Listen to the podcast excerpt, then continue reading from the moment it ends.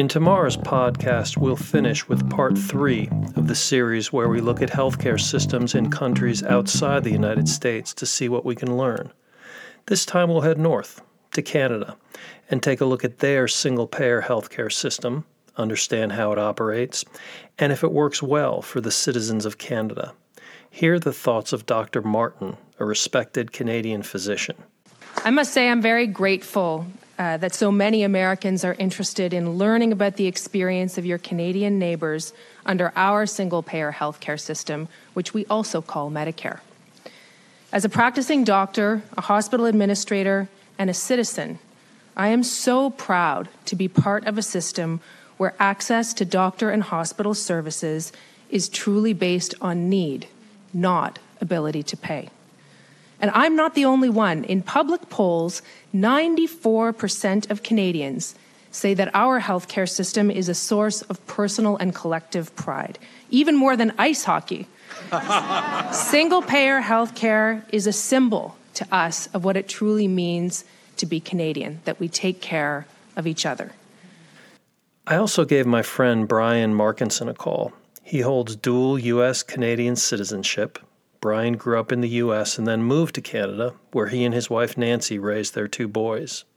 You know, you're you're in a, a somewhat unique position anyway because you you have experienced both healthcare systems. You've experienced the uh, American United States healthcare system, and and you've experienced the Canadian healthcare system. How how do you how do you think those sort of compare, and and and which if, if you, I don't know if it's black and white like this, but if you had to say which system you think is better or you prefer, what what would you say?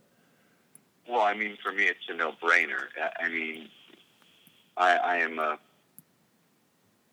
listen. I, I trusted the, the health of my kids and my, you know, we brought them up here. Um, so I don't find the quality of healthcare any different. I think that there are fantastic doctors up here and incredible surgeons up here and and they're you know they they run the gamut of uh, of ability as they do down in the United States.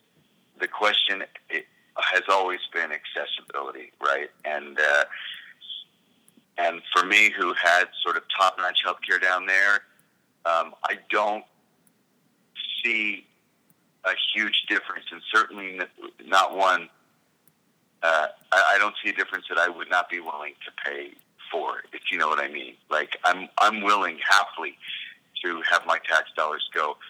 Um, I think it's my job as a, as a, as a Canadian to help provide for people who have less um, with my tax money uh, and the fact that I know where it's going.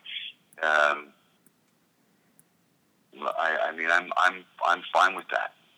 You know, I, I I'm I I'm I'm sad for for my my country. Part of me is very much American, um, and I'm I'm I'm I'm disturbed and distressed by what's happening down there as well, and uh, you know have sort of hit critical mass with it all. You know what I mean? I like every day it's something else. Every day it's something else.